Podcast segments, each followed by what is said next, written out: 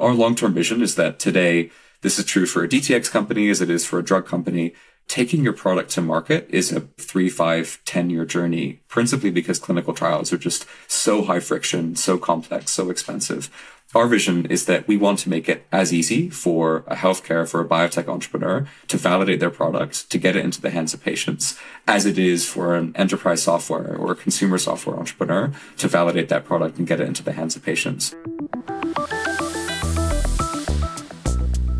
Welcome to Digital Therapeutics edition of Digital Health Today, and I'm your host, Eugene Borukhovich. I thoroughly enjoy bringing you discussions with incredible industry leaders in every episode, and it would mean a lot to me if you could rate the podcast in your favorite player and hit that bell to be notified of future episodes. In the previous episode, I spoke with Susan Monicelli, General Manager at Propeller Health. In their own words, Propeller Health is a precision digital health company on a mission to uplift every person living with chronic disease so they can take control of their health and live a better life. Today, I speak with Meri Beckwith, co founder at Lindus Health. In their own words, Lindus delivers end to end clinical trials for health tech and biotech pioneers. But before we dive in, I was introduced to Meri a while back by Lena Venner, partner at First Minute Capital out of London. I thoroughly enjoyed my first discussion with Meri, Lindus's initial focus on digital therapies, and an aggressive plan to grow their presence globally. The team just recently raised 18 million in fresh capital to continue carrying their vision forward. I hope you enjoy my conversation with Meri. Meri, welcome to the DTX podcast as also one of the early sponsors and supporters of us here. Welcome. And for all of our listeners, would love for you to introduce yourself, give us a little bit of your background and you know this because you, I'm sure, listen to it as a sponsor. A small, interesting fact about yourself. Thanks so much, Eugene. It's great to be here. My name is Meri Beckwith. I'm the co-founder of Lindus Health. We are an anti-CRO running radically faster, more reliable clinical trials for digital health and life science pioneers. A little bit about my background. So I'm not a clinician, but I've sort of been in the life sciences space for my entire career. Most of it as a, a, venture capital investor, kind of investing in digital health and life science companies, which is really how I discovered this problem of clinical trials. Maybe we'll come on to that in a second, but just want to touch on the, the interesting fact question. And I was thinking that there are a few different options I could go with here. I mean, you can give us two of them. That's fine. There's no limitations. no when we spoke on your the shop podcast i mentioned some of my work like my early kind of fascination with spiders and spider silk but i thought i'd share my first ever job which was with this kind of spider research group when i was sort of 17 i was like an intern and they needed someone to fly out to Namibia and like literally just like travel across the desert at night, trying to find these uh, particularly large species of what's called camel spiders. And so that was my first ever job, getting parachuted into the Namibian desert and trying to find these giant, like they're the size of dinner plates, giant spiders that run across the desert and sort of track them. So yeah, that was interesting. And if uh, half your audience haven't tuned out by now to discuss, then I'm uh, grateful for the other half for sticking with it. I actually think that the audience will now, the other way around, will probably stick a little bit longer to hear your advice to anybody who is going to Namibia trying to find spiders. If you are, talk to me. I've got stuff to share. Take us maybe from those days in trying to find spiders to how the idea of Lindus Health even came around, right? Because I've been in life sciences industry for a number of years throughout my career while it is a very large TAM, there's lots of incumbents, there's lots of problems to solve. So maybe let's dive deeper into how do you even came up? What was the genesis of Lindus Health? And then we'll slice it up from there. For as long as I can remember, I've been obsessed with this thing called Eroom's Law, which is Moore's Law spelled backwards. And it basically describes the exponential increase in cost to bring a new health treatment or drug to market. So it's been doubling roughly every 15 years for the last kind of 70 years. And it now costs a couple of different stats on this, but it's about $2 billion to bring a new drug or health treatment to market. And that's really crazy when you think about it. Like one of the world's most important industries is getting not just inefficient, but exponentially less inefficient. And the reason I've been obsessed with it is that just wanted to find out like why. I mean, right? So, and all of the conventional explanations I found just like completely wrong or unsatisfying. Like the conventional one being that like, oh, you know, we've hit all the druggable targets or, you know, we've basically discovered there is to know about biology, which is just obviously nonsense. I mean, essentially I sort of came across the answer when I volunteered to take part in a clinical trial myself, just as a participant for the first time. Um, it was actually one of the COVID vaccine studies. And I always thought the answer had something to do with clinical trials because essentially 70, 80% of the cost of developing a new drug, a new health treatment, or new DTX product is the cost of clinical trials to show it's safe and effective. And so when I took part in this clinical trial, it was a phase three for the Novavax COVID vaccine. It was a real eye-opening experience because it was just shockingly inefficient in just every way possible. So like signing up as a patient was really difficult. I remember having to download Internet Explorer to like access the study website because they built it without an SSL certificate, which just meant that Google Chrome automatically blocked it. And once I was on the study, like the most shocking thing was how inconsistently kind of data was being captured on the study. So I was like, okay, I think the answer definitely has something to do with the way clinical trials are run and, and what's going on there. And essentially, you know, to cut a longer story short, realized that contract research organizations, which are responsible for the majority of clinical trials, often for DTX products as well as drug products, essentially have very, very bad incentives that mean that they're often incentivized often, you know, they make more money the worse clinical trials go. And then you sort of play that forward and you realize that there's just this whole industry whose incentives are completely misaligned with patients, with developers of health products. So really that was kind of the genesis for Lindus Health when we realized we had to build a better alternative to working with traditional FCROs. You kind of alluded to, yes, there's the molecular development, there's the DTX. And I know when you guys went to market, digital therapeutic companies were one of the key targets for you guys. So we'll talk a little bit later how that's evolving. But the reason I bring this up is, you know, if you step back, there's so many things that need to be done in that value chain. Recruitment, the sign up process, continuous monitoring of the patients on it, and not to mention all the other components of the scientific validation of it all maybe describe a little bit what problem were you guys trying to solve? Because if you look at any of some large CROs, it's massive. It's a big problem to swallow. As a young company, you need to focus somewhere. So maybe talk us through a little bit where you fall into the value chain and where do you help and what's the problem you were trying to solve? Yeah, completely. And all really good points. So what we heard from the market very clearly is that people do work with CROs for a reason. Like you, if you're a DTX founder or a biotech founder, like you've got your hands full developing a product, building your team. You don't want to have to build the internal capability to run a clinical trial. So it was very clear that like people wanted someone to come and sort of run an entire clinical trial as an outcome for them. So then obviously as a startup, as you say, focus, the problem then becomes how can we run an entire clinical trial, but without losing focus and having to build too many things?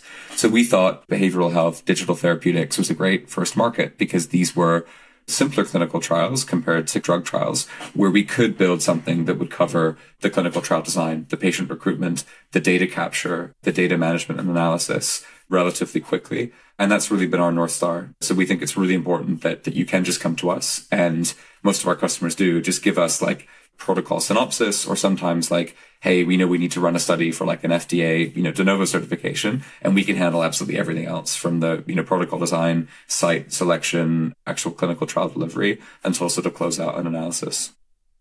Before we go deeper into anti-CRO, maybe let's step back because many entrepreneurs listen to this podcast. We're in a very tough market right now, not just healthcare, and not just DTX.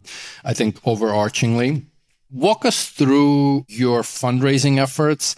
And I think a lot of the entrepreneurs want to know sort of key milestones because I think you've raised sort of right in the midst of the pandemic.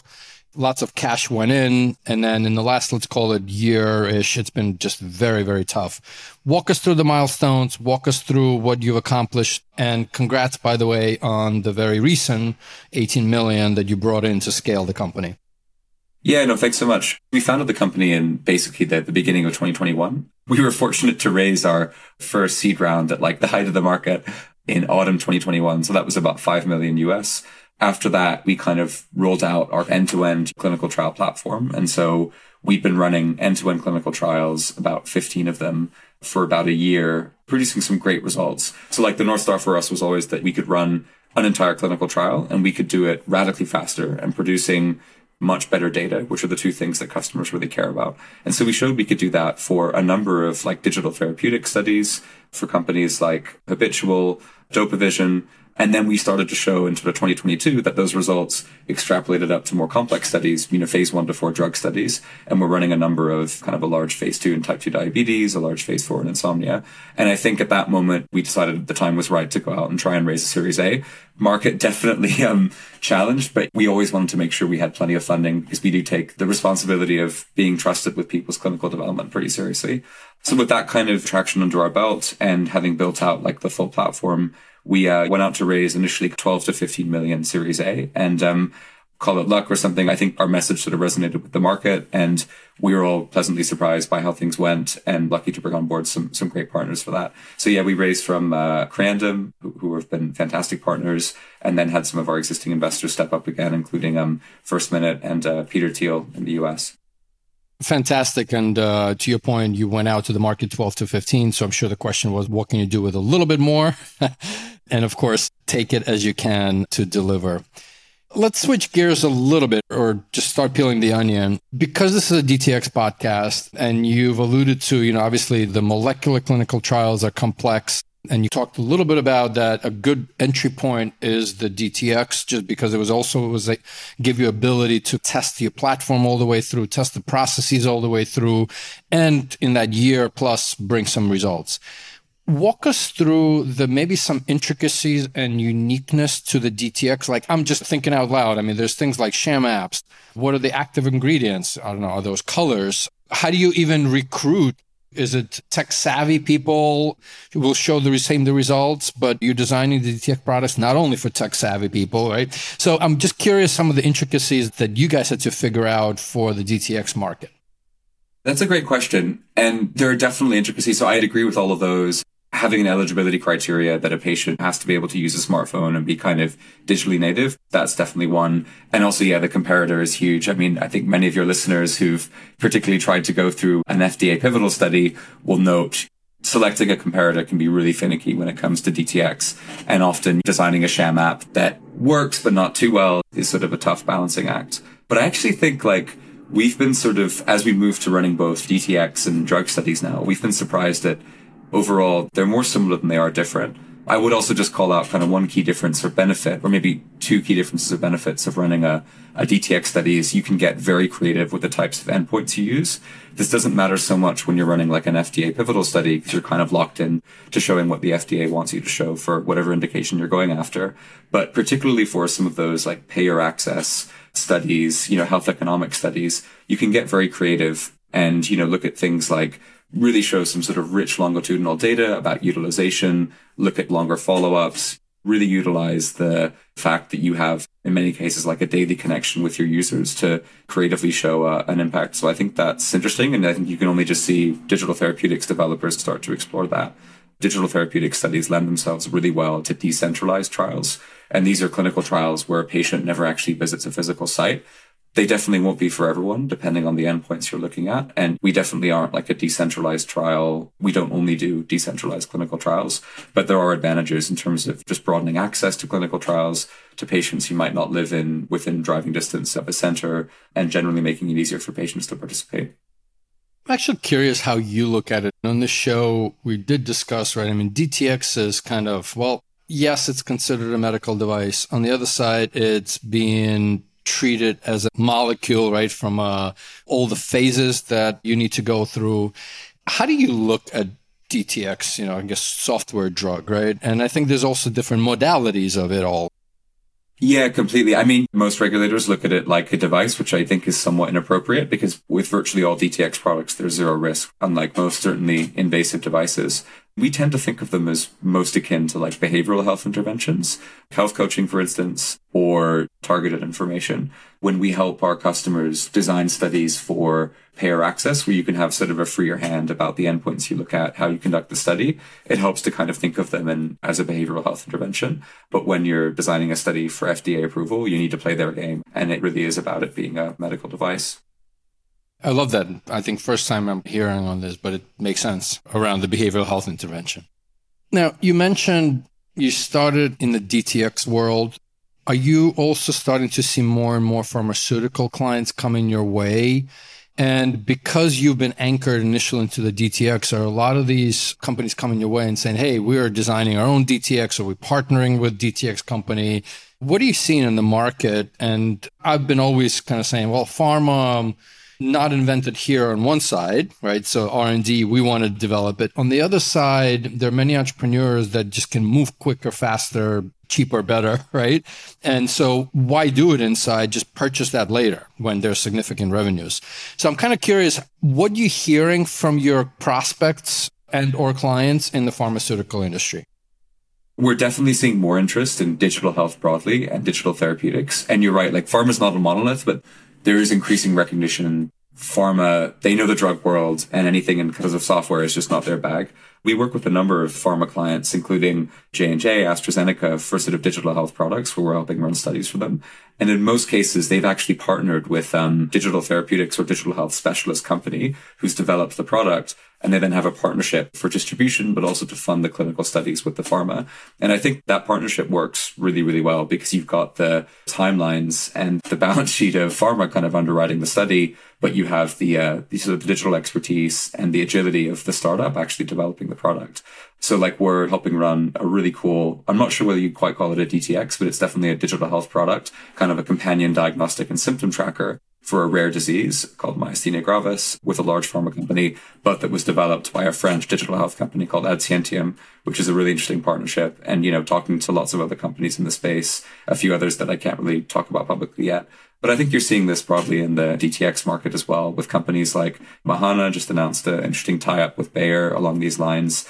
I know companies like Sidekick Health, this has been their model for a while. And so while DTX has had, I think some companies have found challenges trying to go direct to market on the PDT route, build the product and build the distribution. I think there's an emerging, really interesting partnership here where pharma brings the resources for the clinical study and the distribution, and then the, the DTX companies stick to their superpower, which is developing these products in the first place. There's some companies, to your point, been from literally day zero. The hypothesis has been partner with pharma and develop and go to market together and leverage the best of each of us to bring it to market. And others saying, well, there's no need for molecular intervention. It's a standalone and ultimately, that's why I used to ask the question, you know, will pharma swallow the DTX as a pill or vice versa? I kind of stopped asking that question. But it's fascinating to see uh, these things turn. I mean, Click has great relationships with pharma and going that route from day zero as well. Well, that sound means it's time for a question from our amazing partner on this podcast, Chandana Fitzgerald, who is the CEO of HealthXL and as her friends call her, Dr. No Crack. Let's see what question Chandana has for our guest today. Hi, Meri. There's a bunch of announcements out there about delays in trials, trials being put on hold, and some of them being cancelled, even in the DTX space. What are your thoughts on this? Thanks, Chandana. Yeah, really interesting question. We've definitely heard some news to that effect. I think a lot of companies that had been pursuing the pure sort of PDTX route, kind of pausing and reconsidering there. But at the same time, there's some positive news and it feels like the momentum is swinging back a bit. So I think particularly interesting, we talked about the pharma partnerships. The OTC route is interesting. Companies like Akili blazing a trail there. But then, you know, outside of the US, you're seeing really strong uptake. So I think most of your listeners probably know about DIGA, very interesting reimbursement program there. What's also interesting is that France is essentially copying the DIGA model. They're calling it PECAN. I'm not sure about the pronunciation. And then there's a few other countries in the Baltics that are copying that model as well. There's now, I think, 48 DTX products reimbursed by DIGA. So just a really quick and easy route to market for companies there. And I think we're seeing a lot more US DTX companies take notice and think about how they can access not just DIGA, but some of these other reimbursement programs in Europe as well, which is really interesting. And I'm going to hop in here. I mean, look, when the funding dries up and you're still in R&D mode, doesn't matter if you're a DTX company or not. You're going to make choices on what to put on hold, what to delay, what to cancel altogether, right? So to me, this is not a phenomenon of DTX industry. I think it's a phenomenon of a business decision that just needs to be potentially delayed at some points. Yeah, that's a really interesting point, actually, because, like, you know, if you think about this from a VC's point of view, I mean, not many VCs are kind of specialists in DTX, but fundamentally, I mean, even the ones they're all looking for the same thing, which is a quick route to market, some commercial validation that payers want your product. If you look at the DTX companies who kind of weathered this storm the best, it's those who've had a diversified route to market where they can show that uptake, be it via a direct to consumer offering, an employer offering, or some companies that have listed really quickly on programs like DIGA where they can get quick reimbursement. We're going to take a quick break and be right back with Meri Beckwith, co founder at Lindus Health. As we come into the close of this particular episode here, we started this discussion with clinical trials are highly regulated, complex, lots of paperwork. I still can't believe that there is, but still lots to digitize. You would not believe, yeah. to be honest, I don't even want to know. That's why I think the anti CRO companies like yourself are doing a great job. But where do you really see this all going? We're talking about distributed trials for a number of years. What's your vision and how realistic is it in the next three, five, seven, ten? I'm just curious on your thoughts on the future of clinical trials. Yeah, completely. Like we are honestly just only scratching the surface. Yeah, I mean, like digital or decentralized clinical trials have been like, call it a meme for like the last 10 years. But I think really, like broadly generalized, what's happened is at most people have like digitized a pretty broken paper-based process. And so we think there's a huge opportunity to really reimagine how clinical trials are run. And that's kind of how we've built our platform. So, you know, worth saying that, that we have a technology platform, but we also have a clinical operations team who are still kind of overseeing interacting with patients on a daily basis, interacting with our sponsors, our customers you can sort of look and the FDA has done a particularly good job of this, really clarifying the regulations and guidance about what a best in class clinical trial looks like, how technology can be used to improve patient safety, to improve data quality. So what we're doing in the medium term is looking at that FDA guidance and just building out a platform that meets every aspect of it and kind of consciously just completely disregarding what the industry has done before to that anti-CRO point. So that's the medium term. But to kind of answer your question about where we see this going long term, our long term vision is that today, this is true for a DTX company as it is for a drug company taking your product to market is a three, five, 10 year journey, principally because clinical trials are just so high friction, so complex, so expensive our vision is that we want to make it as easy for a healthcare, for a biotech entrepreneur to validate their product, to get it into the hands of patients, as it is for an enterprise software or a consumer software entrepreneur to validate that product and get it into the hands of patients. Now, there will always be differences because an experimental drug is not a piece of business software, but fundamentally, we think that we can do a ton of good by just lowering those barriers making it much easier for an entrepreneur with any kind of health idea to kind of test that product safely and get it into the hands of patients. So yeah, that's going to take a few years, but I think we made a good start and pretty excited about what our team can do over the next few years. You started Lindus just a couple of years back. You've been scaling it. You've seen lots of different challenges when it comes to regulatory environments, and I usually ask the guests on the show to give advice to, I don't know, entrepreneurs or doctors, but I'm going to put you in the spot here. And I'd love to know what advice you would give to the FDA. Oh, wow. So controversially, I think the FDA's done an amazing job. Well, I don't know why. Maybe this isn't controversial, but I, I don't think it's as controversially that statement, by the way. I think every person that's been on this show so far said FDA is your friend, but go ahead, please. So maybe not controversial. I definitely agree with that. I think they've done an amazing job of clarifying the guidance around how to run clinical trials, working with initiatives like CIDI to really think about, okay, we live in a software, a data age. How can we use this to help run sort of faster, safer clinical studies and ultimately make it easier for companies to develop new treatments? I would say at the senior levels, those folks are doing fantastic work and are really making it easier for all of us. I would say at some of the more like kind of more junior and mid levels, they still can be very conservative. So, I mean, you know, one example for DTX is insisting on a, a sham app comparator as opposed to say, you know, a waitlist control, which is a common design you see in Europe or treatment as usual. I mean, that definitely slows particularly DTX clinical trials down and can make it harder to show an effect, perhaps unfairly hard. I think I just wish that thinking would sort of permeate down through the entire organization. Overall, I think they've done a fantastic job and um, really hope the EMA, for instance, takes notice and, and follows suit. Let me go to the next one to put you in the spot. I know picking a person or an entity that you look up to in this space, it can be DTX specifically, it could be a clinical trial space, but would love for you to give our listeners a little bit of who do you look up to in the industry? And it could be, again, a broader digital health industry or healthcare industry, or up to you. I'm going to go with so Ben Liu is the founder and CEO of TrialSpark, who are kind of a quasi competitor, but essentially they started off trying to do something similar to what we're doing. So running end to end clinical trials.